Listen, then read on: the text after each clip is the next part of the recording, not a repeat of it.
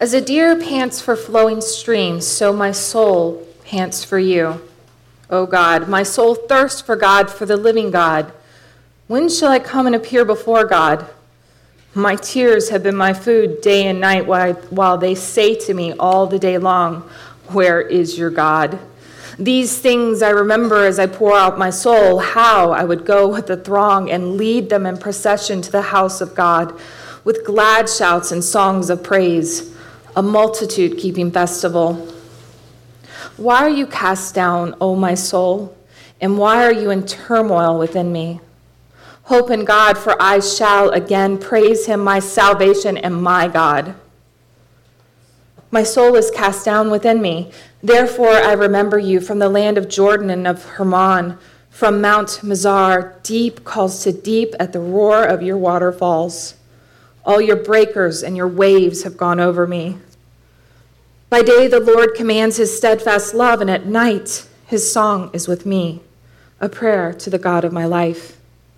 I say to God, my rock, why have you forgotten me? Why do I go mourning because of the oppression of the enemy? As with a deadly wound in my bones, my adversaries taunt me. While they say to me all day long, Where is your God? Why are you cast down, O my soul? And why are you in with turmoil within me? Hope in God, for I shall again praise him, my salvation and my God. The word of the Lord. Psalm 42 is an important psalm because it deals with the reality of despair. It's a psalm of desperation. It speaks to the moments in life where events take an unexpected turn and leaves you with your head swimming, wondering how you got here, making you feel hopeless and desperate. But Psalm 42 is also a very timely psalm. If you look beneath the surface of the headlines of our culture, we exist at a point in history in which despair has essentially become a national and cultural epidemic. And nobody has a clue as to how to fix it. Right now, people are scrambling trying to figure out why the life expectancy in America has dropped over the last three years. Now, the last time that happened, where American life expectancy dropped three consecutive years, was from 1916 to 1918 which is due to World War I and a massive flu epidemic. And that's saying a lot, considering that there's been the Great Depression, two Great Recessions, six wars, and all the technological advancement that we've experienced in between that time span. They're asking why. And researchers have essentially boiled it down to four main causes opioids, liver disease, overdoses, and to be delicate, self inflicted mortal wounds. All four of these things have skyrocketed in the last 20 years, and they're trying to figure out why. And they boiled it down to these four things, but they're starting to ask how did these things become such huge problems to where it would affect the life expectancy in this country? How did we get here? But therein lies the problem because they found that the things that are causing this are far more rampant and far bigger problems than they really originally knew. One of the factors is loneliness. In 1990, the average American male had four friends. Now he has one. This year, 47% of Americans confess that they are lonely. And the loneliest generation of all is Generation Z, which are those that are born after 1995, which is ironic considering that they have only ever known social media. The average American household has $140,000 of debt. And college now requires that you pay to get a degree that gets you a job that doesn't pay you enough money to pay off the debt that it took to get that job in the first place. And then you have the fact that once you get that job, the average stay at any job now is 4.2 years because employment is more transient and unpredictable than ever. And automation is happening at such a rapid rate that by 2035, it's estimated that machines will take over 80 million US jobs. And the statistics go on and on and on. That's just scratching the surface. That doesn't even include any of the darker ones about overconsumption and drug use. And they're finding that despair is here to stay. Why? Because these problems are economical, sociological, psychological, physiological, and nobody knows how to solve it. And I say all of this because whatever you believe in, it better be able to speak to the reality of despair. And on top of that, what of the church? Where is the church in all this desperation?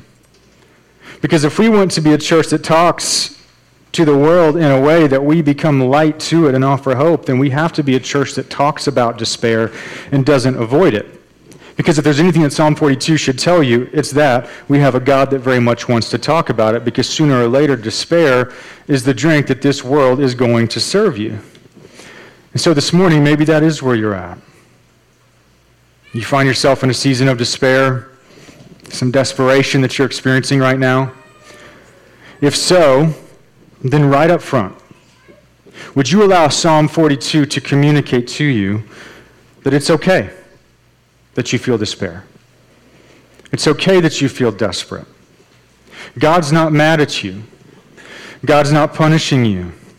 He's not abandoned you. Because our impulse, whenever we feel despair, is to think that we've done something wrong. I must have sinned.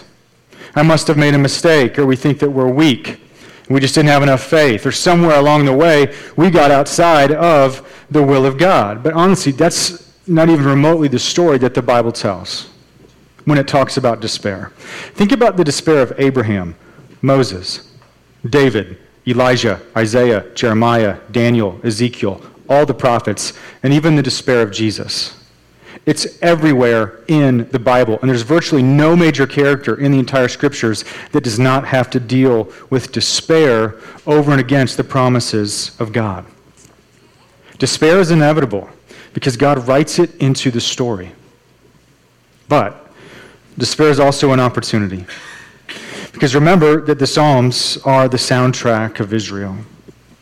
They guided and directed their worship as a people. And this psalm should help us recognize that despair is written into the liturgy of God's people and how they approach God. Why?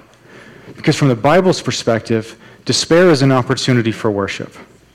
And if despair is an opportunity for worship, then ultimately despair is an opportunity to encounter God, which is why it's okay if you feel despair. And it flies against any notion and flies in the face of any idea that you need to go and get yourself cleaned up. You need to pull yourself together and then come to God. This psalm tells us the complete opposite that your despair is precious to God. He wants you to come and He wants you to lay it down and put it on the altar and meet Him in it. So, our goal this morning is to essentially allow the psalmist to teach us how to engage despair so that we might actually encounter God. And we'll do that by asking you three questions Where is your focus? Where is your God? And where is your hope? Where is your focus, your God, and your hope? So, our first question Where's your focus right now? To understand the focus that the psalmist has, we need to get a sense of the situation that he's in. So, verse 3, he says, My tears have been my food day and night. He's experiencing a loss of appetite, a loss of sleep.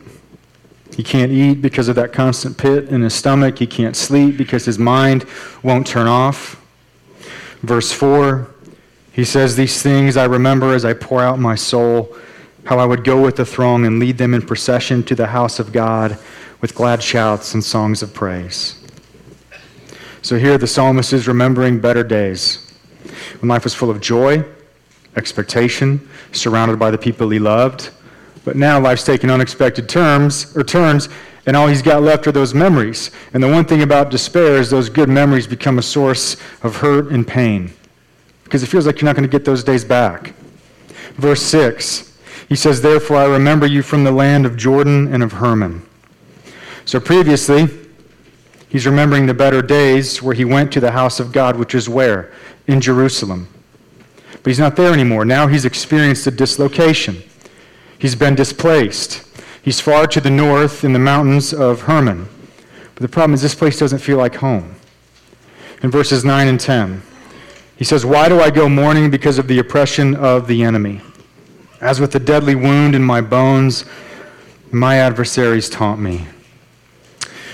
So he's stuck in this place where his enemies mock and degrade him, and he feels wounded and humiliated. Now, That's the psalmist's despair. What's yours? Are you able to connect with any of that with where you're at in life right now? Maybe you're exhausted because your restless heart and your runaway mind won't let you sleep these days. Maybe you remember better days when your job seemed like a great opportunity at first and now it feels like a prison. You remember those days when you got married and you were so excited as to what life would be like now, and yet now you feel as though love has grown cold. Or you never expected parenting to be this hard. Maybe you feel dislocated, displaced. Maybe you're here today and you're new to the Rockwall area and you never asked to be here. You didn't want to be here, and yet here you are. And it doesn't feel like home. And sure, maybe you're not on the run from your enemies, but you certainly feel the wounds of betrayal, being taken advantage of, and humiliated. Despair comes in all shapes and sizes. And whatever you might be experiencing, the psalmist would challenge us to recognize that in our despair, our inclination is to simply focus on our circumstances. And we just view life at the surface level. And the psalmist will challenge us to go deeper how? Because notice what we don't see in this psalm. Notice what's not in it.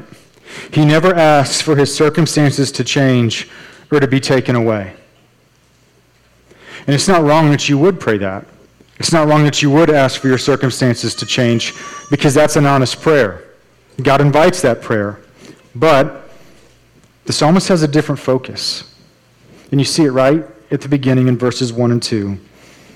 He says, As a deer pants for flowing streams, so pants my soul for you, O God. My soul thirsts for God, for the living God. He's completely aware of his circumstances and his hardships, but he doesn't let them become a distraction. And he knows that in his despair, his greatest need and his greatest desire is to experience God. Sure, his circumstances could change, and that might bring a little bit of relief but he knows that it won't actually offer satisfaction. Why place his hopes in a new set of circumstances that will be just as unpredictable as the set of circumstances that he was previously in? So, yes, he's aware of his situation, but the psalmist is focused on what really satisfies. As you are in your season of despair, what is your focus? Because if it never sinks deeper, than your circumstances, then all you're just pursuing and wanting is a different situation. It's not real satisfaction. The psalmist would urge you to look deeper and to recognize that beneath all of that chaos of the heart lies one desire, and it's for God Himself. Which brings us to our second question Where is your God? it's Psalms like this that challenge us to consider uh, the difference between what we profess and how we actually live. Because the Bible does set forth the idea that the deepest thirst of your humanity can only be satisfied by a relationship with God. That that hole in your heart only has one source of satisfaction God Himself, regardless of circumstance, situation, in good times or in bad. That is the constant of your life. Now, we profess that, don't we? We believe that. Nobody disagreed with me, right? But do we live that way? Is the way that you live evidence that you believe that God is your greatest source of joy and satisfaction? Because to ignore your thirst for God is actually a very dangerous thing. Think about physical thirst for a second. It's said that physical thirst is actually a far more powerful impulse even than hunger. And prolonged thirst and dehydration have incredible effects, not just on the body, but also on the mind. In 2006, uh, David Buschow was a perfectly healthy 29 year old young man that was an adventure. He was just he was all about adventure and living life to the fullest, and so he signed up to participate in an outdoor survival program in Utah. And this program takes people through a, a, very extreme training regimen to teach them how to survive in the harshest, most starkest of circumstances. And one of the first things they do in this program is they make the participants feel the effects of dehydration in a controlled environment. And the way they do that is they start off on a two day hike in 100 degree heat, and they don't give them any water. And at the end of this two days, they come to a cave where there's a natural spring, and they allow them to finally have a drink. And at the beginning of the second day, David Buschow was in really bad shape. The effects of dehydration had started to set in the day before, and he woke up and he was in incredible pain because the first part of dehydration is extremely painful. But, as, but he decided to continue on. But as the day went on, the effects of dehydration only got worse, but they also started to change. Throughout the day, they would lose track of David. They'd look back, and he was gone because he would wander off, and they had to go find him. So you'd think that he was going to look for water, but he wasn't. The reason he would wander off is because after a while in prolonged dehydration, you actually begin to lose the sensation of thirst and you're no longer aware that you need water. And the effects of dehydration start to bring the mind to a place of delirium, and you begin to hallucinate. And David was going off course because he was hallucinating, and they finally found him at one point, and he was having a full conversation with a tree. And he was losing precious time. And in the end, he only got with it within 100 yards of the pool before dehydration took its effect. Now, if this is the effect of physical thirst on your mind and body, how much more so do you think you're affected by a far greater spiritual thirst that's within you? What happens in your life when you actually begin to ignore that thirst? Where do you start to get pulled away? If we step back and look at this psalm, the psalmist lives in a world that mocks him, mocks his faith. They taunt him in his despair, and they say, Where's your God? Where's your God, psalmist? He won't satisfy you. Now, you may not be on the run from, you know, for your life from your enemies, but you actually don't live in any different world than the psalmist does. Because the world we live in asks that same exact question Where's your God at?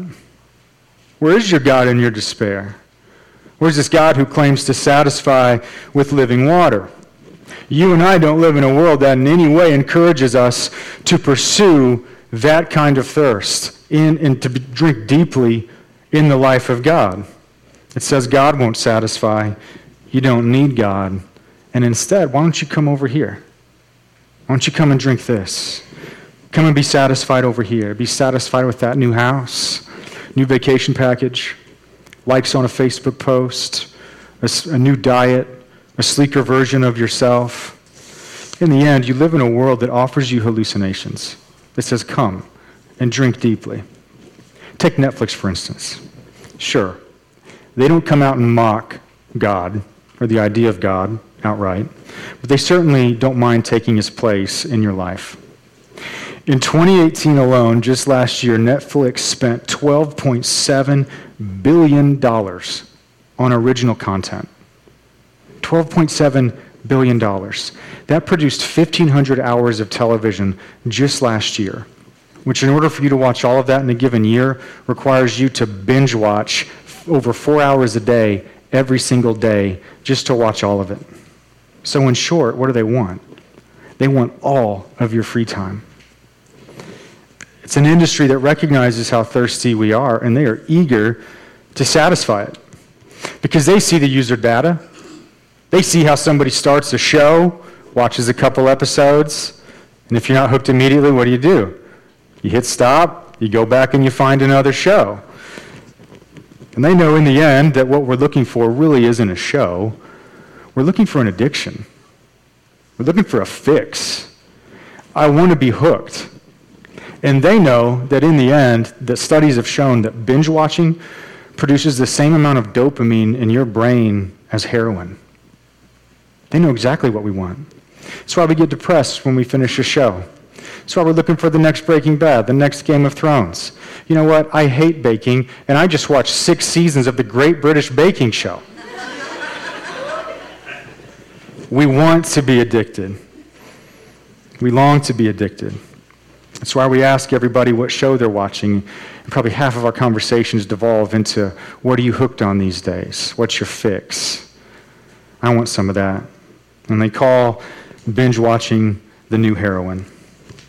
In the end, we live in a world that offers you all sorts of hallucinations that distract you from your real thirst, which is why this year in 2019, Netflix will invest another $15 billion in original content to satisfy it.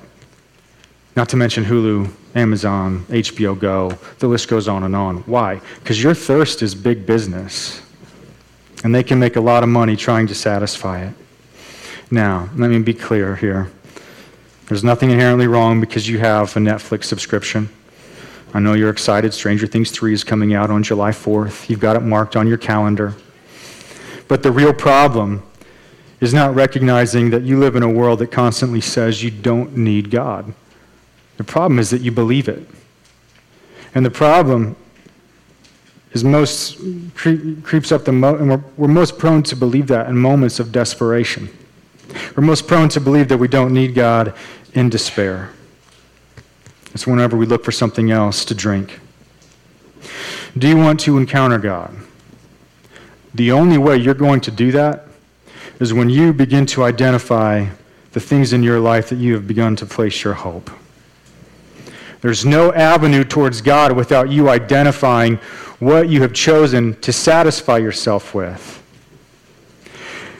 And the easiest way to identify that is to simply ask yourself, what, what can you not live without? What is it that you look forward to? What takes the edge off of life? What is it that makes you feel like life is going to be okay? What trees do you sit in front of? What are your hallucinations? You have to identify that thing in your life. Why? Because it's occupying the space in which you would encounter God. And you're finding a substitute and you're forgetting your real thirst. And it brings us to our third question, which is where is your hope? The psalmist gives us three very practical ways of pursuing hope in order that we might encounter God. But honestly, they're hard because each of them require that you choose to take control of both your mind and your time. So the first thing we see is in verse 4. He says, These things I remember as I pour out my soul. These things I remember as I pour out my soul. Have you ever poured out your soul to God?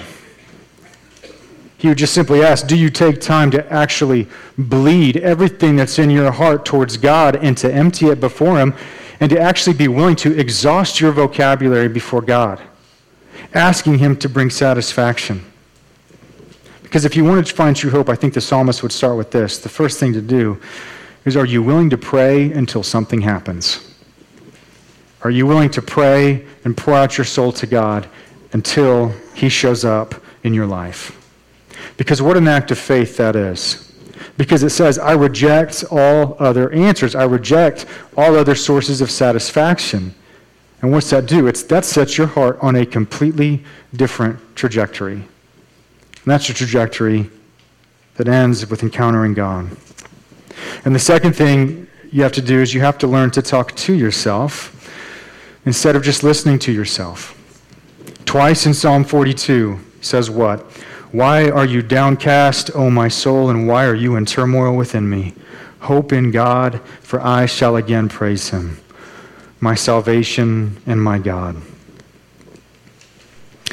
When you are in a season of despair, it's very hard not to just sit and listen to yourself, which essentially boils down to woe is me. Look at all of these things I can't deal with. I can't change. Life is in despair, and all we do is dwell on those things.